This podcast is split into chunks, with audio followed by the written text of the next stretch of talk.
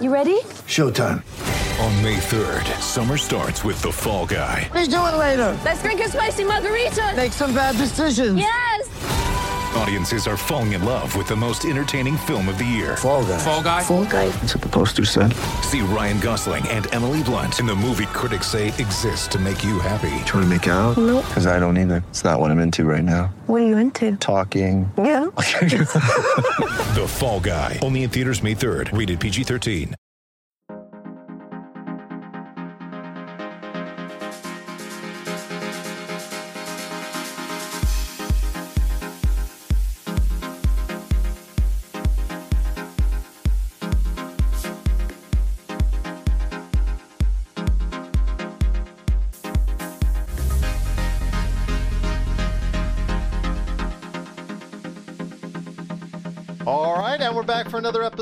Lakers Fast Break podcast. It's Gerald Glassford coming right back at you here from Lakers Fast Break, Pop Culture Cosmos, Inside Sports Fantasy Football, and Game Source.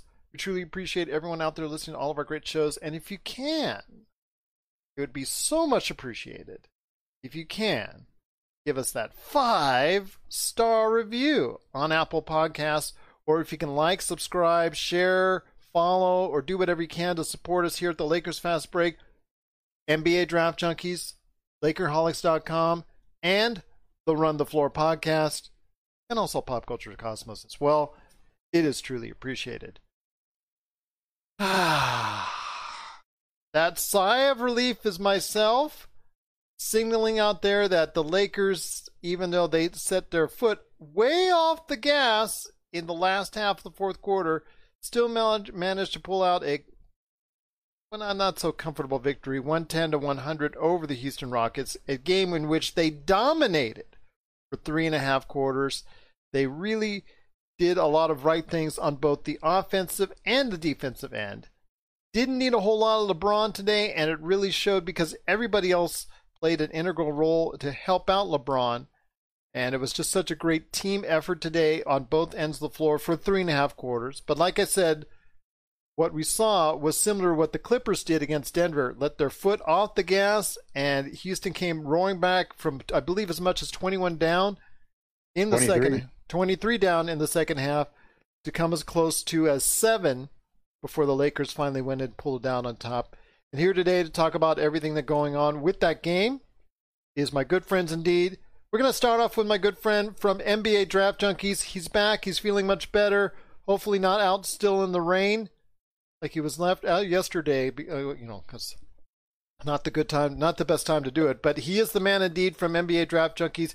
You got to go ahead and check out the dozens and dozens of profile videos you are now watching on Facebook Live. If anything, you need help on the NBA draft as far as your team, as far as what prospects, where to go.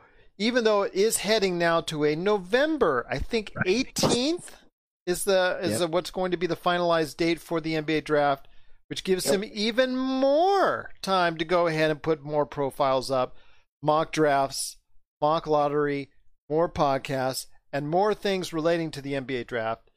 It is Rafael Barlow. And Rafael, great to have you back on the program, my friend. I'm glad you're feeling better. Glad you're not out in the rain with a fire alarm, and glad everything is going well with you now. What did you see most as far as from the Lakers? Because I thought their their first half of trying to run the Rockets off the three point line worked for the most part very well. Yeah, they've they figured out Houston. This series is over. It's it's it's finished. You said that last time. I did, but I I mean, what can the Rockets do at, at this point? They it's like they and I tweeted that Houston know or the Lakers know that Houston doesn't want to take mid range shots. So No way. they're giving them mid range shots. And then when the guys get into the mid range, they're throwing the ball to guys that are covered. They've taken away the corner three. And then I just thought Houston came out flat. Like they had zero energy.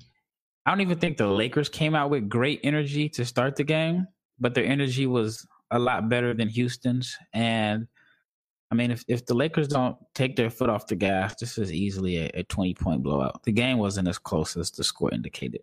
I I agree, you're correct. I, I agree with you 100% on that because for the most part, they had actually shut out the Houston Rockets when it came to second chance points and fast break points, which was essential for them gaining such a large lead.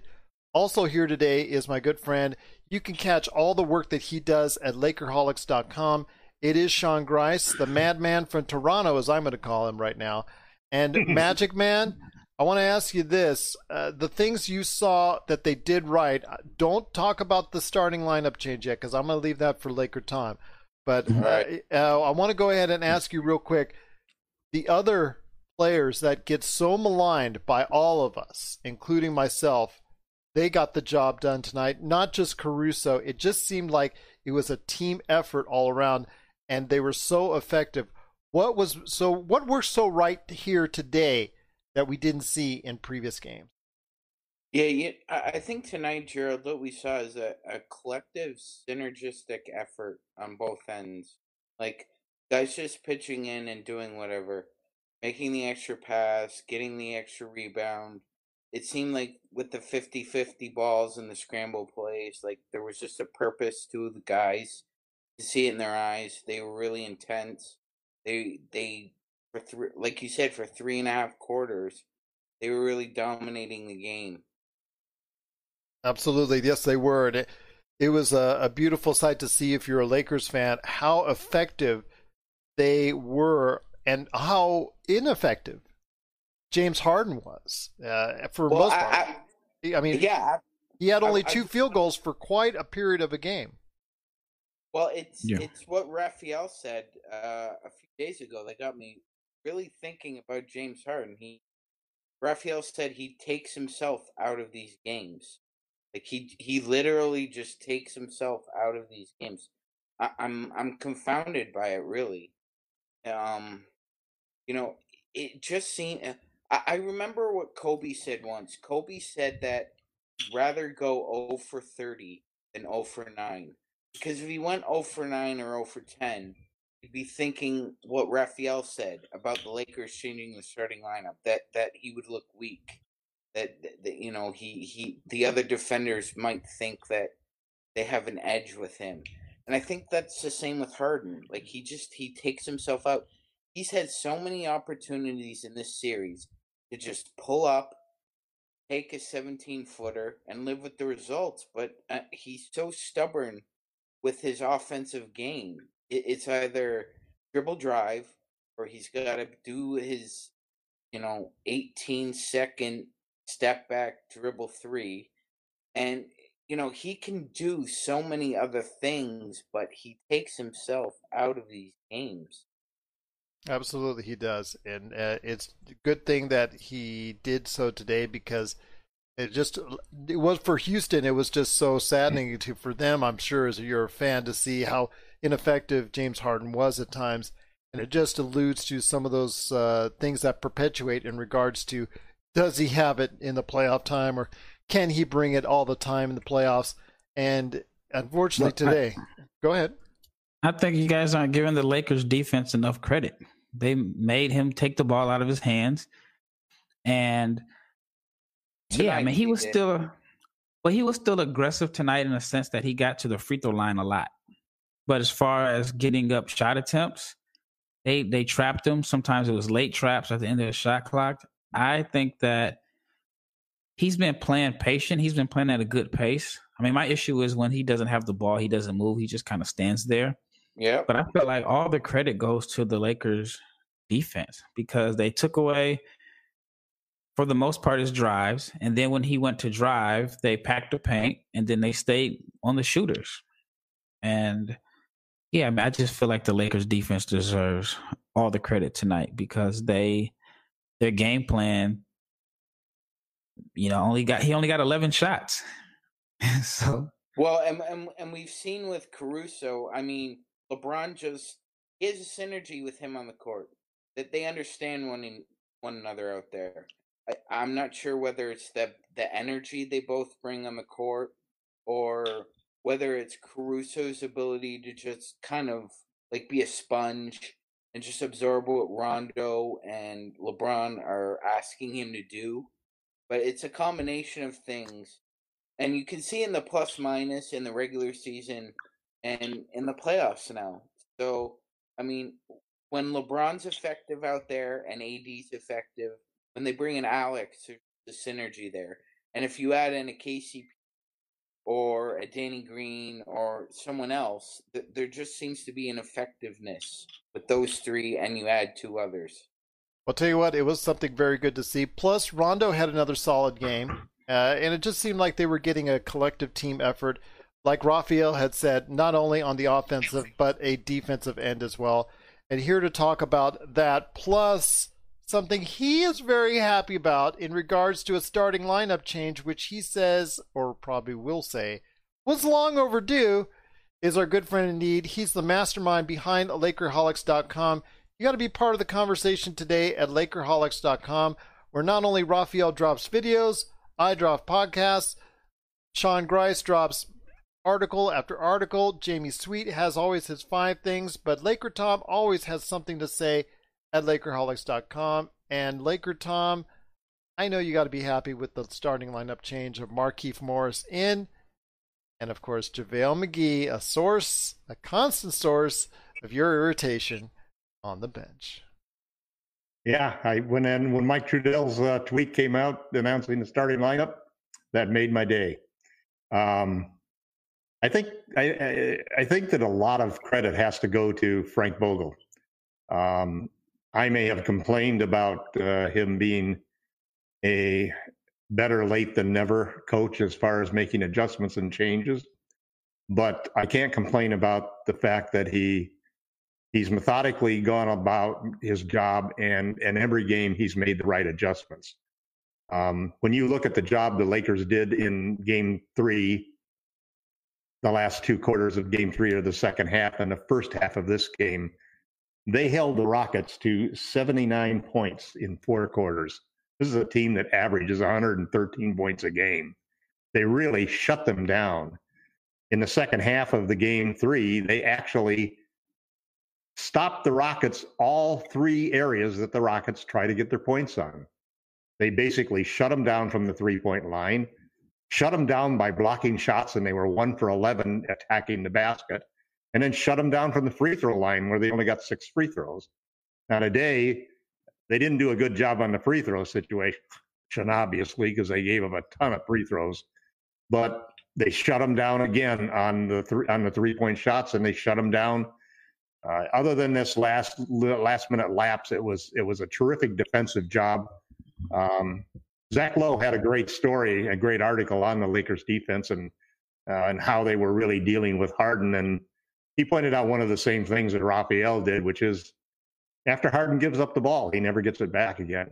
And he doesn't aggressively go to get it back again, um, which is kind of surprising. He basically, a lot of times, just stands out there at the half court line uh, and lets the rest of the play go by. Um, this was the pivotal game. If the if the Rockets were going to make a series out of it, they had to make it in this game. And unfortunately, they don't have big game James. They have little game James, and uh, the Lakers shut them down in that situation.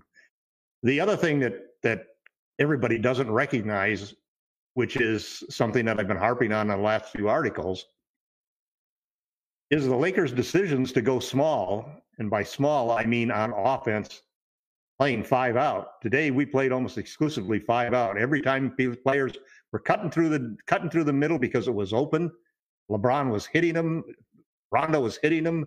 LeBron would go in there and post up, but basically nobody was sticking in the middle. We were keeping it wide open with players on the perimeter, and that offense really made it uh, so easy for us to score at times, and it also allowed us to control the tempo of the game.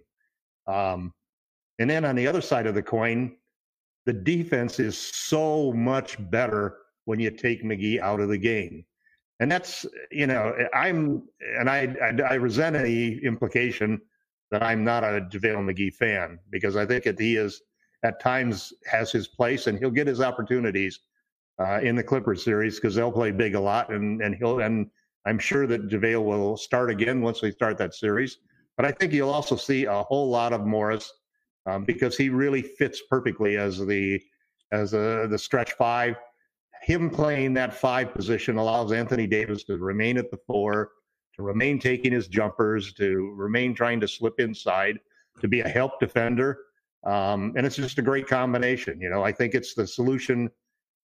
Whoever we whomever we play in the East is going to be another small ball team, another team that's got a stretch five center, and uh, this is a great experience for the Lakers to do what they're doing against the Rockets because they're going to need it when they get to the NBA Finals. You know, I got nothing but love for you, my friend, right? but and and I just want to say we were on a, over 150 episodes now. People could just go back and listen to all the many times I've bagged on Rondo and you've bagged on JaVale McGee and you've picked I didn't on even bring up Rondo. yeah, well, me. I said for me. So I'm not going to say I'm. I'm. Uh, that's why I'm not exactly on the Rondo train yet that you're conducting. Choo choo. You might as well get on. I'm, Well, I might have to. minute, wait a I might minute, have Gerald. to. Hold it, Gerald. But you said you I- said I resent the fact that JaVale McGee. deal? I resent the fact that y'all don't like Jim 11, 10, and McGee. 8. 11, 10, and 8. Second best plus minus on the team. Rajon Rondo. Okay. One for, I think he was one for two from three. Yeah, he was. He was. And I said, like I said, I'm.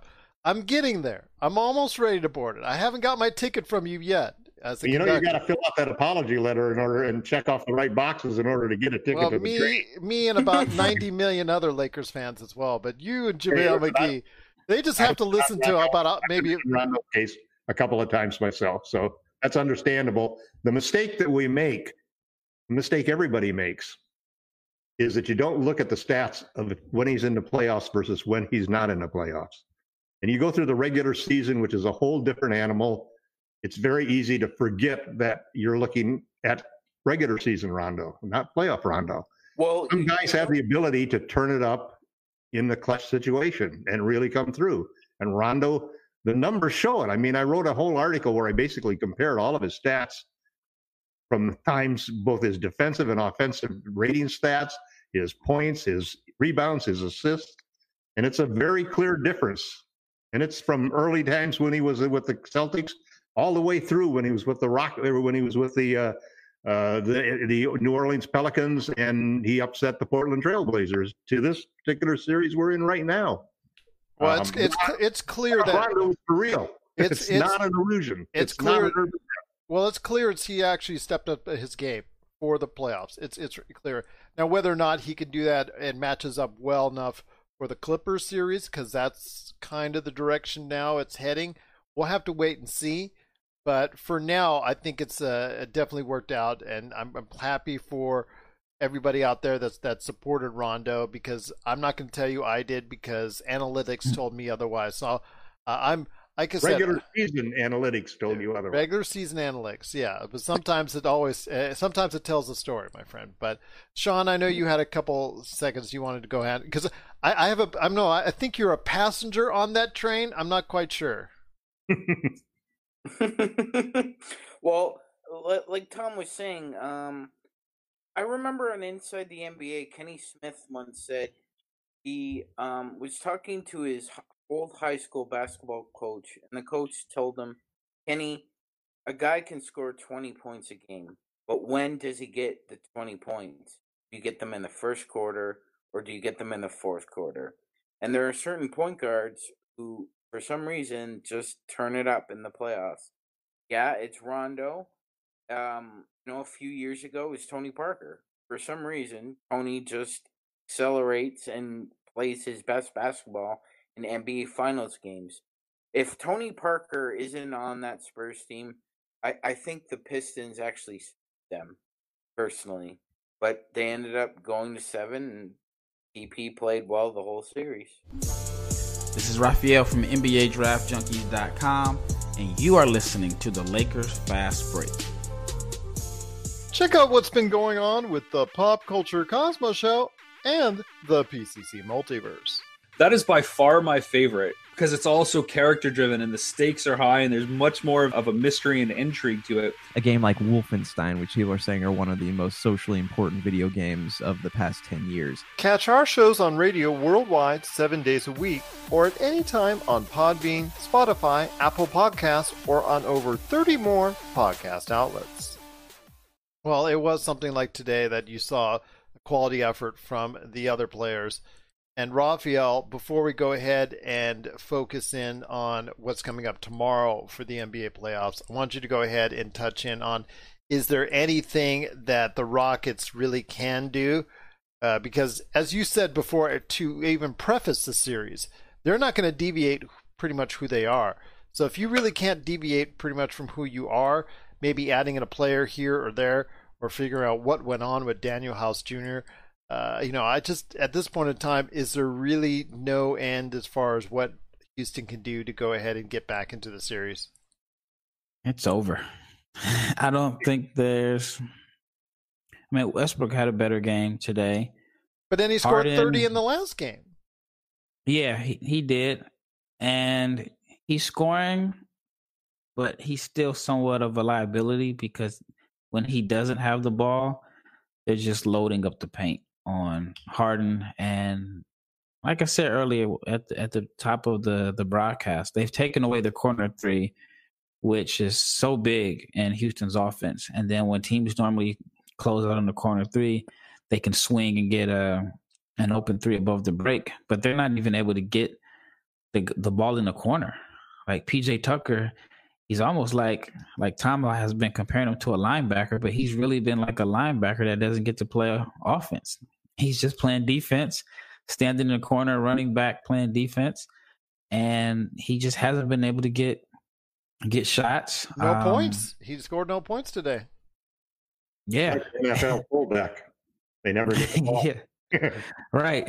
and so, um, and you know, I, I think it's it's human nature in the sense that your offense can dictate your defense in a sense. So if he's getting looks and he's, you know, if he's two for six from three, I think his defense becomes a little better. He's going to always bring you effort, but when you're just running down the court and you don't even get a clean look, I think it just has somewhat of an impact on on on your defense, especially when you're guarding a guy like Davis who you know is going to continue to get shots and shots. So you're just really out there just playing one end of the court. And so, um, like I said, that's big.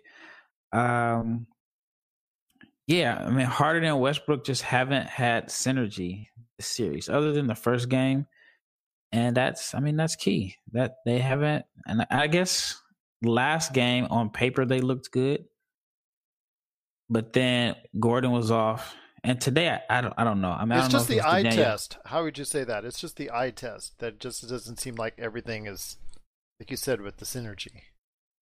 Yeah, well, today I just I didn't like the effort. Like they didn't come out with any effort at all, and you know I don't know if it was a long day because of the Danuel House situation, and then you know reading that there's another unnamed player who was supposedly involved in Chandler, I think. Well, yeah. I, they said Chandler was the player, but then they, I think I read one article. Yeah, I read one article where they said Chandler was he was he wasn't involved, but they said another unnamed player. So of course Twitter is saying, of course, you know, a woman they're gonna say is James Harden, and then they're saying Danuel House is taking the fall for Harden, all that. But anyway, I don't know if that had an impact on their day, but they they came out like flat with zero energy and down two one. I mean, that's the thing about the playoffs. If you're down two one, it's almost like close to an elimination game in a sense. Yep. Because if you get down three one, then it's it's nearly impossible to come back. Even though Houston has come back down from three one, we saw it last series. We saw it in the 2016 finals. So it's not necessarily impossible, like coming back from down 3-0. But you got to have a greater sense of urgency. And um, yeah, I, I don't know what they can do at this point. They'd have to put together four complete games and have a little bit of luck in order to win the series. And it just it doesn't seem likely. Because right now you could say that with the Houston Rockets, you're shooting forty percent the last three games, and you're still not getting it done. And it's just to me the same. Won 14 straight games where they'd shot over 40 percent. And uh, well, with Houston and I've said it multiple times. I don't think the percentage is the big deal. It's the number it's of the shots. volume. Yeah, it's the number of attempts that they're getting up. So if they're making forty percent on thirty attempts, I mean, usually that's bad for the defense, but I think when you're playing Houston, that's good for the defense because they would rather shoot 35% on 60 attempts because that means they're dictating the pace. But I don't know how many attempts they had today, but they definitely did not dictate the pace. Uh, thir- 33. 33. So, so that's like 20 less than what they want. Yep. Absolutely. And uh, Sean, I want to go ahead and touch on with you last uh, on this is the number of rebounds where the Lakers doubled, which is something they had to do the entire series. And for them to stand a chance against the Houston Rockets, not only did they out, need to out rebound, not only did they need to just go ahead and get a domination on the boards, they needed to go ahead and make a mark, and they did so today by a two to one margin, 52 to 26. What is the key of not only just staying on the boards, but being so relentless on the boards for the Lakers? Yeah, I, I think it's just really great scouting by the, the coaching staff, Gerald. Uh, just preaching and pounding it into you know, Caruso, Danny Green, um, KCP, whoever it is out there, Markieff, that you need to attack the boards. You attack the boards, control the pace. They can't get into a rhythm. I think it was just a collective effort tonight. Usually with rebounding, it, it's just it's it usually just takes one guy to start it and and it has a, a synergistic effort i'll give you an example do you guys remember the the 2010 finals the the first quarter game seven i mean we couldn't we couldn't shoot a, a p into an ocean and yet there was ron artest rebounding the ball like a maniac and he kept us in it and eventually we pulled it out but it usually starts with one person and it, and it flows out. That that's my observation. Well, absolutely, it was a great hustle on the boards. It worked all game long. Faces who we normally wouldn't see crash the boards, like Danny Green, were getting a tremendous amount of offensive rebounds. I thought that was also a key, but that was something that the Lakers had to do. When it was more of an even battle, that was just would be a win for Houston as it was earlier in the series. But Laker Tom, I want to hear your final thoughts on this game before we go ahead and touch on tomorrow's games and head on out? Yeah, there's two things that jumped out at me. The the first thing is that I think that this entire approach that the Houston Rockets have, the entire overcommitment, if you will, to the analytics game and to the three point shot reached absurd reached an absurd level in this game because there were guys who had good chances of getting fouled or making a layup who were passing the ball out. I mean, it was it almost reminded me of a game where you were down by two points and players would drive to the hoop and even though they had a clear shot, they would fire the ball out to the out to a three point shooter because that was the only way they could win. I don't and know if that was analytics though. Sorry to cut almost, you off. I don't think that was analytics. That LeBron that's, and Davis fear, were, that's almost fear of getting their shot blocked. I mean, LeBron, the message he when he had those blocks last game, it yep. sent a clear message that not only do you have to worry about Anthony Davis, if you get by him, you have LeBron flying from the weak side of the court. And I felt like there were times where Houston missed layups because they're worried about getting their shot blocked. So I think, and and uh, but it's still it's still it's something about when you're you know it's like the only way they could possibly win the game or catch up was shooting threes. And that was mm-hmm. partly because they were so far behind. So that was the first part about it that really struck me is that they attacked the rim the same way as the Lakers attacked the rim, except the Lakers finished their plays and and they passed out. The second thing was, uh, and I hate to give credit to Charles Barkley because of how many inane, stupid things he says, but I have to agree with him that um, the Rockets are the Bucks of the West. They're the team that that basically has a style that you're not going to win in the playoffs. You know, you're there's no way you're going to go through three or four through four teams to win a championship playing that kind of basketball. Um, it was an insane and and listen, this you're this is coming from a guy who's a big analytics fan. I love the whole approach. I love the idea of spreading the thing. I think I think the Lakers should play that way all the time. But the simple truth is, you can't play just that way. And you can't just totally rely upon that because every game and every team has a different formula that you have to figure out in order to beat. Um, they figured that out for the Rockets. I think a lot of the elements of that formula are going to be a blueprint for playing even the Clippers with Zubac in the middle, and definitely for playing the Celtics when we meet the Celtics in the finals. So that uh, leads me into this final conversation. Could I add a footnote to that? Too? Okay, footnote away, my friend. Footnote away.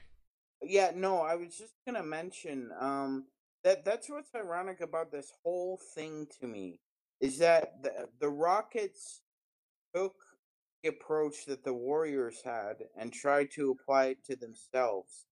But what they failed to recognize was that in 2017 and 2018 and, and last year, the Warriors shot the mid range very effectively in the regular season and in the playoffs. Certain teams did run them off the three point line, but their guys were smart enough to recognize that I could still hit an 18 footer. I mean, what's the difference if Klay Thompson hits a 25 footer versus if he puts a ball on the floor because a team's closing out on him and he takes an 18 footer? Uh, Houston One point. Has, That's the Yeah. difference. well, but the thing is, the Rockets aren't that. That's what I'm saying. Klay Thompson, Kevin Durant, Steph Curry, they can all see if a team's closing out, okay, I'll just shoot this 18 footer. But the, the Rockets have capable shooters. Eric Gordon can can do that. Right. He's But a the Warriors, professional scorer. Uh, you know, Harden can. Westbrook could do it. We- Westbrook only shot two mid-range shots tonight. He made one of them. That they were both good looks, Right. he went away from it for some reason. Well, he's the not Warriors, efficient in uh, the. Warriors won it on No, defense. he's not. though. That's true. That's You know, the, what the Rockets don't have is Draymond Green and Kevin Durant or Steph Curry. So there's a huge gap in talent as well as size. You know, I mean, Yep. small ball. The thing that the thing that was great about the Warriors at their peak is they played small ball with big guys, guys who could actually play the game. They could play either way, and and that's really what the Lakers have. That's why the Lakers playing small, I think, is their best formula because it's it's the game that fits the skill sets of LeBron James and Anthony Davis.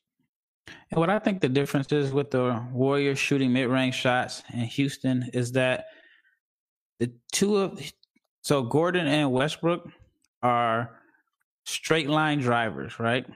Yeah. And they have to put their head down and they're not as smooth with it. Like if Steph has a pull up, his he's not singular focused on I got to get to the rack.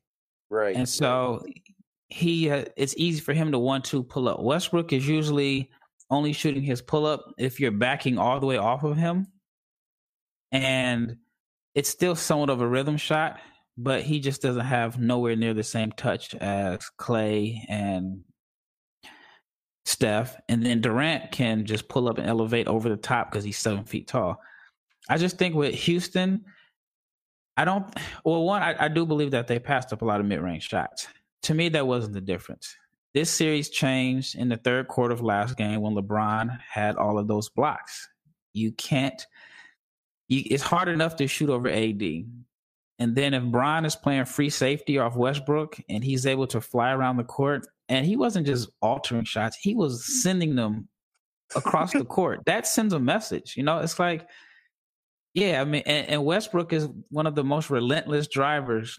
Period. And you can But see he wasn't. then- well, I just want to say this. You can see he was not active, as active today as he was in that previous game, Raphael. No cutting. Okay, Yeah. but but Houston so afraid of riling LeBron up and getting him to the point where LeBron has to go back to that higher activity level, which I was talking about the other day, because he even he has brought it up a notch, just like we talk about Rondo in the playoffs, especially defensively. They're so afraid of him inside blocking those shots, they decided to go ahead and play a very passive ball, and in, way they just were just retreating it inside because you can see the fact that they were very apprehensive taking the ball anywhere near LeBron. Right. And I think another thing that that hurts Houston is when Westbrook or Gordon, because they're I mean, I guess you can say they're out of control. I mean, they're they're straight line, they're head down, and they're going full speed ahead at the rim. when they miss, their momentum carries them out of the play, and then they have a tendency to do what when they miss? Wow. Flail their hands, talk to the refs. If AD or Bron gets the rebound, or especially if Bron gets the rebound, what's he to do? Outlet it, and it turns into a fast break. So not only are they altering shots, they're beating them up at the rim. And when Houston would get by their guys, the Lakers knew like, okay, well, they don't want to shoot the mid range and they're going to be reluctant to drive to the rim. So what are they doing? They're passing it out to the slots who's covered. And now they have to give the ball to Harden and reset with a late shot clock. And like I said, LeBron hope is a free throw. Yeah. I mean, like you take away the threes and you take away the layups. And I, I feel like Harden's still attacked, and he's clever enough to make sure that he gets he, he gets fouls because he's always in control for the most part when he's going to the rim. While Westbrook and Gordon, hard straight line drivers, and you know, there's really no moves when they're going to the rim. But Harden, you have to, you know, he's going to throw off you the, the timing of the shot blockers with his, you know, with his feet. I mean, I, I think there was one play where he got by Davis on it was it was like on the left baseline, and just because he knew how to change his feet over, he he shot it before he did the one two gather. Those guys don't have that, and so once Davis and LeBron, you know, eliminated the the potential of a drive, it just killed Houston's offense. It took the like I said the corner three away. And I said again, LeBron changed this series with those series of blocks in the third quarter. That momentum, that was it for Houston. I wonder if he would have done that if they gave him a second team all defensive honors.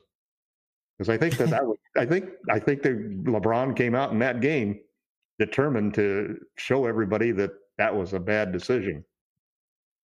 That he deserved to be at least on the second team. Maybe that's the case. We'll have to uh, actually hear from him on that, but because he didn't mention it in his post game thoughts, uh, obviously he's focusing on on social justice issues, which is obviously more important at this point in time. But with the Lakers, they are up three games to one after 110 to 100 victory over the Houston Rockets. Relatively easy for most of the entire game for the Lakers. And it looks like that the Lakers are in the Houston Rockets' heads at this point, and it looks like they will finish them out, as Laker Tom was saying, in five games here coming up on Saturday. But again, we will be here at the Lakers Fast Break to report on that. But also, as well, tomorrow night, Raphael and I will be by to talk to you about what's going on for tomorrow's games.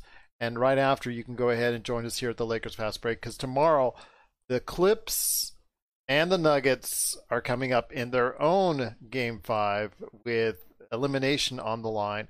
Plus, you also have as well what the best two words I guess from what I've been told and what I've been hearing on in basketball. Game seven coming up between Toronto and Boston, something that Raphael and I had predicted, although we certainly didn't expect it the way it was going as far as the on the verge of a 3-0, a half second away from a 3-0 lead for the Boston Celtics, gone awry, and now and, goes to game seven. Call. Yes if Kemba gets that foul call, which he was fouled, we're they're moving on. Well, I wish you were. Hey, hey, hey you know what? I sorry to interrupt, but I, I, I it did, that that took me back to uh, 2004. Spurs are up 2-0 on the Lakers. Go back to LA. Lakers win both games. It's game five. Tim Duncan hits an incredible shot with 0.4 seconds left with Shaquille O'Neal draped all over him. Well, I mean, draped all over him. Well, let's go ahead and uh, recap now. Let's go ahead and preview the game coming up here for tomorrow in Game 7. Let's start with that one. And I'll start with you, Magic Man. Uh, something that I said on my solo show yesterday, because Raphael fortunately couldn't be here uh, at that time, was what I mentioned was a focus in on uh, certain aspects. Yes, Norman Powell took over in the second overtime, but for some reason, they, you know, when Kyle Lowry was really in a groove in that fourth quarter, they went away from him and started going to the other guys like Siakam and Powell, who was ineffective at that point in time and didn't really generate, you know, really didn't get turned on until that until that uh, second overtime. But I want to ask you this: uh, when you have someone in that fourth quarter as effective as Lowry was, do you see Nick Nurse saying, "Hey, you know what? I'm going to stick with him because Siakam has been." very iffy all series long. Yeah, Yeah. De- def- definitely, Gerald. Um, you know, I think what's happened with Pascal is he's- he's not establishing himself deep in the post like he did last year, earlier this season.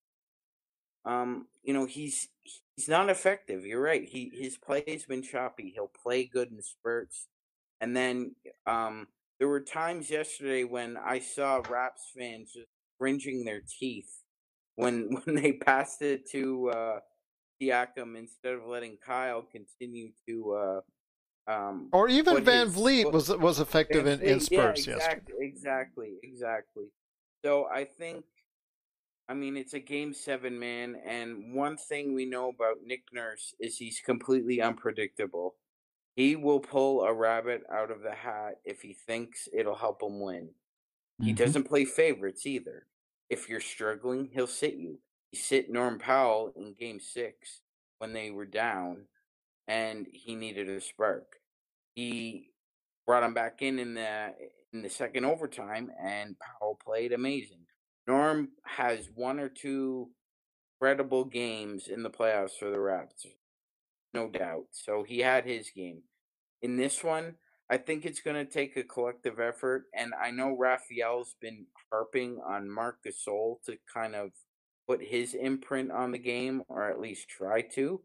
And he's got to be effective in Game Seven if the Raptors are going to win. Now- if Marc Gasol is ineffective, the Raptors will not win Game Seven. Well, no, I Norm, think they'll just go small. yeah, They'll just go OG at the five. Mm-hmm. because it's worked with them. I, I think I think Stevens can counter that. I I I, I like I, I remember him a Butler.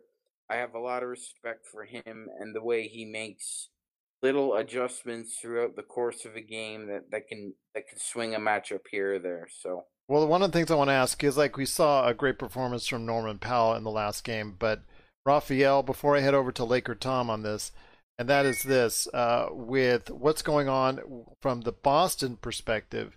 One of the things I was, uh, as an NBA fan, because I really don't have a dog in this show per se, uh, I want to go ahead and ask you this. They relied way too heavily on a struggling Kemba Walker in that game uh, especially in the overtimes. They were going back and giving the ball to him. Go ahead, make the make the play, make the penetration. Go ahead, handle the ball. And when you've got a superstar like Tatum out there on the floor and you're not feeding him the ball constantly, I saw that as an issue. Or even Jaylen Brown, he got some spots in there, but it was kind of a little bit inconsistent in the second half for me as well. It just seemed like a lot of Kemba Walker, and if he's struggling, I'm not sure if that's the right answer. So I ask you again, my friend, if Brad Stevens goes to a continuous line of Kemba Walker in that second half, or if it remains close, is that going to be the same kind of result that they get this time around? That's a tough one because, like, if you look at yesterday's game, Walker was two for eleven, and then they started going to Tatum. Tatum was the most efficient of their players, but he shot under fifty percent. But he also had six turnovers, and Brown was eleven for thirty. Including a great pass So- to Nick Nurse. Yeah. So it was like I think they tried all three and they just couldn't get the stops or, or the shots when they needed them the most. And Lowry had huge plays, but I had uh, tweeted, I don't know, maybe it was the first overtime, and I said because with both teams, you don't necessarily know who their closer is, and so I Right. said I'm curious to see who is the closer for both teams. And both teams went to multiple guys. Like Siakam missed some bunnies at the rim. Then they went to Powell for isolation. And then they went to Lowry to Van Vleet. And then I think Boston tried it with, with their guys also. And I think tomorrow's game is going to be similar to game six. And it's going to come down to who can close, who, who's the best closer. I, I think with Boston, the key to them is like like Raphael was saying, two out of the three have to play well. If Brown, two of the three, Brown, Tatum, um, and Walker, if two out of the three play well, and you get a really good game out of Smart and or Wanamaker, they're really hard to beat. Well, Laker Tom, I want you to go ahead and finish this conversation off, and I'll get from around the table uh, their thoughts. I'm picking the Toronto Raptors to win the game. I, Raphael and I said, well, Rafael and I said it was going seven games. I said the Raptors in seven. I'm still sticking with the Raptors. Laker Tom, who do you have for this game uh, as we head on? Well, I didn't, I didn't make a prediction earlier, so I have an advantage over you guys because I don't have a, a horse in a horse in the race already like you two do. Um, and when I look at the uh, when I look at the way that Lady Luck has blessed the Toronto Raptors in last year's uh, Eastern Conference Finals and in this particular series against the Celtics, um, I don't think there's going to be a third miracle. I think the Celtics are going to win this, and the Celtics and Lakers are going to be the ultimate bubble championship finals playoff situation. You, you uh, did you did kind of hint that earlier in the show. Yeah, and, and the, the problem I see the problem I see with with both of those teams is exactly what Raphael alluded to that they don't have a closer. I mean, you know, in, in the Lakers situation, it's going to be LeBron or AD. They're two best players. One of those guys, and maybe both of them are going to have the ball in their hands as you go down the stretch. Doesn't mean that they may not throw a pass over to Caruso to hit a three or KCP to hit a three. Um, I thought Caruso, by the way, this was the best game he's played as a Laker.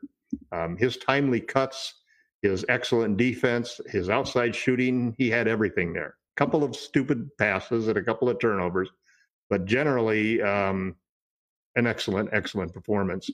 Um, Boston, it's going to come down to the coaches, I think. And these are two of two of the brightest young coaches that are in the league. And it's going to be which one of them puts together the best offensive plan and defensive plan for this game. Um, it's wonderful to have a game seven. A Friday night game seven is always great too, especially for those of you who have to work during the day. I don't, so mm-hmm. it doesn't really matter to me. But Toronto hates it. um, at any rate, I, I, I think what I'm hoping for is a close game. Oh, I think you'll get it. Yeah, I think you'll get it indeed.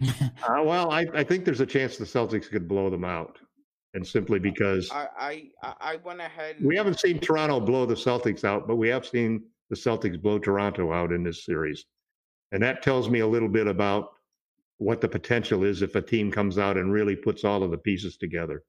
Sean, anyway. I wanted to go ahead and I'll give it to you, but one of the things I've learned in doing this podcast is never try to talk over Laker Tom. It's only going to get okay. you frustration. go ahead. I I, uh, I was with um, Gerald and Raphael. I had uh, I had this as a grueling seven game series. I just thought that Toronto would have difficulty, and, and I thought it would would go seven just because of their metal. So I, am gonna stick with the Raps. I picked the Raps. I'll stick with the Raps. Raps and Heat in the Eastern Conference Finals. I'll tell you what. If you didn't, you'd be Jimmy's revenge. Well, well, you wouldn't be able to leave out your door there up there in uh, the Great White North. So you wouldn't be able to go outside if you, you picked. Uh... Well, well, what's so tantalizing about this is that if the Raptors, yeah, yeah, is that if the Raptors do win, Jimmy Butler has the Raptors right where he wants them. It was four bounces. I'm sure he's thinking about that when he watches the game tomorrow. Yeah, but the guy who shot is going to be playing for the Clippers. Right, right. but that's what I'm saying. He he's laughing about this. I think personally. Actually, I, it, would, I wouldn't. Motiv- it wouldn't motivate me until I met the Clippers in the finals. Then I would mm-hmm. remember what Kawhi did. Mm, Jimmy's a different dude, man. Jimmy's a different. Uh, he finds motivation like, wherever you, you know, he tries. Oh, of course. That's and, why he's so I, great. I wasn't at the game, but uh, you know, we have season tickets. A few of uh, our paramedic guys, and he heard it from Toronto, so he wants to get him back. I uh, like. I know. I'm not saying I know this man, but I know his mindset on the court. He's um, like LeBron. He'll make up if, if there is no motivation, he'll put it on his own whiteboard and make it of up. Of course, of course. well, let's get ahead, Raphael in here to share his thoughts on who will end up. Because you told me seven games, but you never ended up telling me who. So no, I said Toronto. It was okay. the the Rockets Lakers series. I never gave a prediction, but uh, oh, uh, yeah, okay. I got I got Toronto. Okay. Who do you got in the Lakers series now? it's over. Five games. All Lakers right. five. Is that what I hear, Raphael? Lakers in five? Yeah, it's over. We're signaling the ref for a quick timeout, but we'll be back with more of the Lakers Fast Break podcast. Hey, Lakers fans! Looking for the best place to go for up to date news, information, original videos, articles, podcasts, opinion pieces, and discussions about the Los Angeles Lakers? Well, look no further than Lakerholics.com. With a legion of followers always there talking about everything Lakers and the NBA, there's no better place to go to share your fandom as the team heads toward another championship run. So stop by and be part of the conversation today at Lakerholics.com. And and so we can go ahead and get to what we're working on with Lakerholics.com and NBA Draft Junkies. Let's go ahead and say what Raphael is now known for saying when it comes to the Clippers and the Nuggets. It's over. Magic Man? It's over. It's five Like- games. It's over. I predicted five. I'll do a short one too. Ask me. Like, go ahead, Laker Tom. It's over. Raphael? And it's done. Can, can I can I just add something? go for it. Um, yeah. Did anybody find um, uh, Dame's uh, Twitter feed today? Because it was on. He was on fire talking about what he thought about Michael Porter. I Oh, would. I would, I'd be interested in what you guys thought about that. Well, it's a rookie. I'm just going to tell you this. If nobody, if you heard, I mean, because I know that that was the second talk of the day behind what Danuel House Jr. and who else, as far as Houston, as far as allowing a uh, female uh, you know, individual to test per se, or everything that went down in regards to that. The reason why uh, he was suspended for today's game, but as far as violating that, that was the the talk behind it was rookie. Well, actually, he's not rookie. Second year player Michael Porter Jr. Essentially a rookie because he was injured his first year. Uh, coming in as the the Nuggets' third best player, although eventually, in a year or two, we could be saying he's the top player for the Nuggets because he's got he's got skills, he's got a lot of mad game, he's got a silky smooth jumper, but he's got a lot of confidence right now on the offensive end. We won't talk defense right now because his defense is still atrocious, but when it comes to the offensive end, he is a, really great option, but complained in the loss after the loss uh, by you know of the Nick you know for the Nuggets in their in their like previous game against the Clippers and complained heavily about not getting enough touches, which you know as a young player is going to set off an entire locker room. So I ask Sure. so so I ask you let's I know your experience is from Sean and what that's why you wanted to bring it up. I'm just going to tell you right now that eh, you know if you're in that locker room, you cannot be happy about voicing that to the public. Raphael, as someone who knows or uh, you know certain players around the league, uh, you, you just you cannot tell me this went over well. No, it didn't. And I thought John Hollinger had the the tweet of the day around it. I don't know if you had a chance to see it, but he had mentioned that he fell in the draft not only because of his back issues, and then he just kind of left it up to you to decide what what was that reason. And I think he comes off selfish. And you can say this is the third time within the last six months that he has said or tweeted something that other NBA players did not like. The one was, I think, with the George Floyd situation, he must said something along the lines of, "Why is everybody praying for this family? I think you need to pray for the family of the officers." Valid points, but it's just one of those things that's not going to be received well. Um, and then he says something else. Um, I know, like I guess they call them "All Lives Matter," but you know that's his opinion. But in this climate, you know, it's not going to be received well. And I know Stephen Jackson had tweeted something to him, and and I had told one of my friends earlier. He said, "Well, why is a rookie even getting interviewed in this situation?" I said, "Well, because they know he'll say something that's controversial." and so, right now, I mean, that's he's he's going to give you clickbait material. But yeah, I, I think that he was wrong for saying that. And then also, it would be like Kuzma saying that the Lakers didn't give him enough shots. Well, no, they're not going to run plays for you, Kyle Kuzma. you know, maybe if you cut or or ran the floor or something like that, you may have to generate your your own touches in a sense. So yeah, I don't think it went well in the locker room. I think that you know they're gonna have to tell him you got to chill out with the tweets and and you know with the comments. And he he may be in a sense like Kyrie now. You know what, Kyrie, you're gonna get a good sound bite if you ask him a question. Right. And even Derrick Rose at one point, Derrick Rose was just brutally honest, no matter what question that you asked him. So, yeah, I think uh, Porter Jr. needs to um, have a you conference know, like with his agent. what's that? Needs to have a conference with his agent. Yeah, and I'm sure like the coaches or or whoever has talked to him, but he, yeah, it just wasn't a good look for him. No, it wasn't. But we'll wait and see if he does get more touches. And if that is, you know, that will do anything to go ahead and stave off Nuggets from elimination, at least for one more game. We'll see if that works tomorrow. I don't think it will. As Rafael would say, well, now he says uh, they're done. So, you know, it's done uh, when it concerns uh, this series. Concern, I, I, I wholeheartedly agree. We all think it's done after this t- uh, game tomorrow. But Rafael and I will be back tomorrow to go ahead and report on that right here at the Lakers Fast Break. But before we head out, Rafael, I want to turn it back over to you. Not only did you have an outstanding appearance on Chris LeBron's great show, Off the Ball podcast, you do so much for NBA Draft Junkies and the off, you know, the Run the Floor podcast as well. So I want to hear your thoughts on what you're doing. I know same old, same old, but you had a day off to go ahead and rest and recharge. What are your thoughts on what No you're day doing? off. No day off. Well, I, you know, No, from I, me, uh, anyways, a day off for me is like a vacation for most people. I had a, a night off. um, today at did I put up something today? I'm not sure. I know I had two podcasts today that I have to edit and put up. And then I have one tomorrow.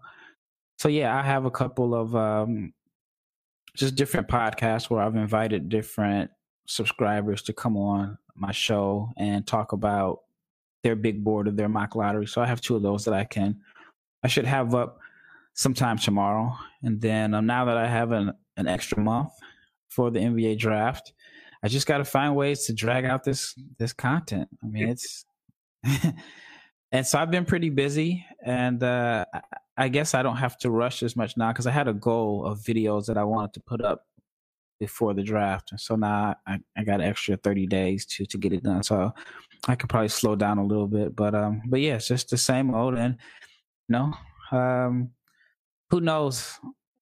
You know, with all this time, I think there could be a situation where um, maybe different players want different footage out there because I know like their agents can't send it to teams, but I could send it to teams. So I think that could be something that I could have going on in the near future.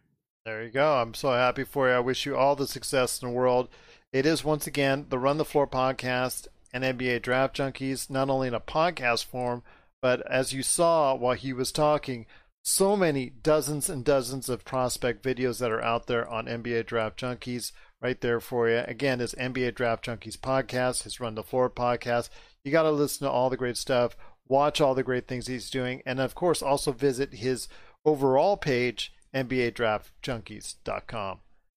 And for these guys right here, Laker Tom and Magic Man, before we head on out, Sean, aka Magic Man, I'll head it over to you, my friend, the Madman from Toronto. What are you up to as far as talking about at Lakerholics.com?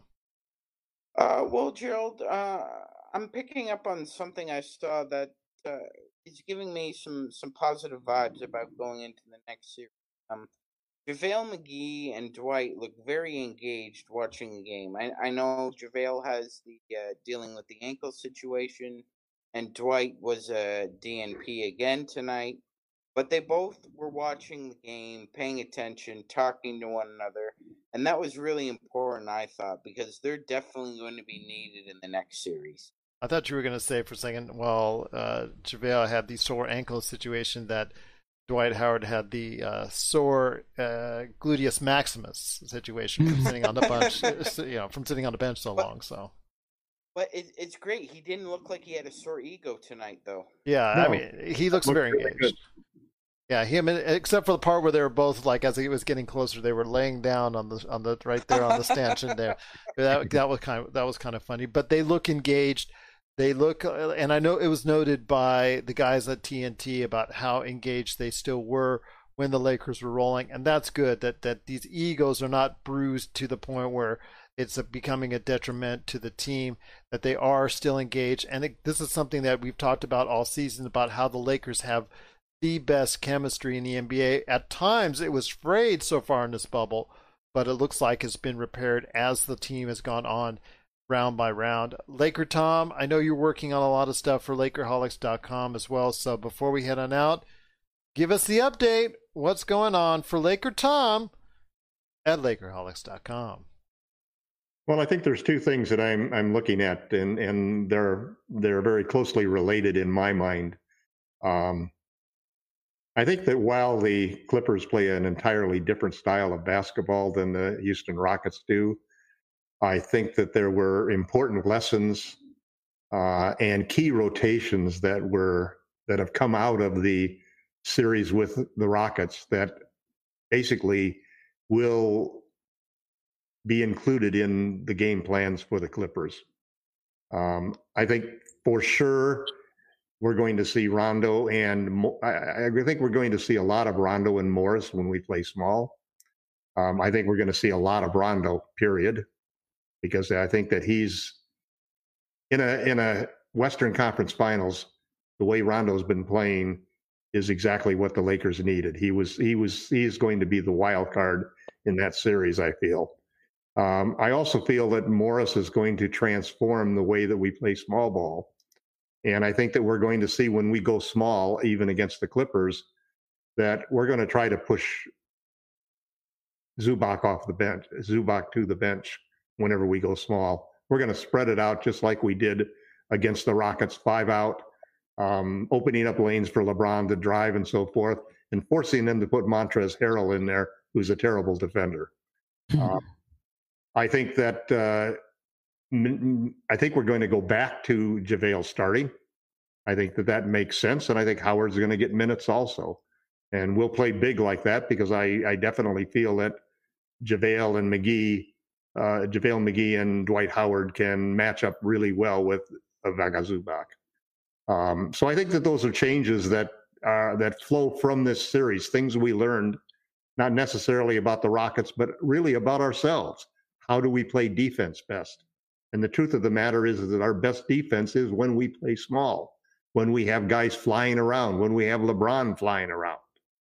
Um, and so I think that you're going to see half of the time, we're going to play half of the game big with JaVale or Howard in the game, but we're going to play 24 minutes of the same type of spread it out wide, five out, small ball, uh, with LeBron and AD being our bigs that are going to protect the rim. And those are the things that I'll be working on in Lakerholics.com. Uh, as Sean knows, uh, and anybody who goes to the site knows, those are the things that I'll be pushing in the comments and uh, pushing on Twitter as at Laker Tom. So I think this was a, a valuable series. Uh, I've been impressed with Frank. So I've really been on Frank's butt the entire. Oh, really? Uh, and you know, I've apologized to him once, and I might even do another apology menu uh, story for him because I think he's made terrific adjustments at both ends of the court. I was never really doubting that he would make the right adjustments defensively, but I always was really had a lot of questions about the adjustments offensively. Oh, you were doubting.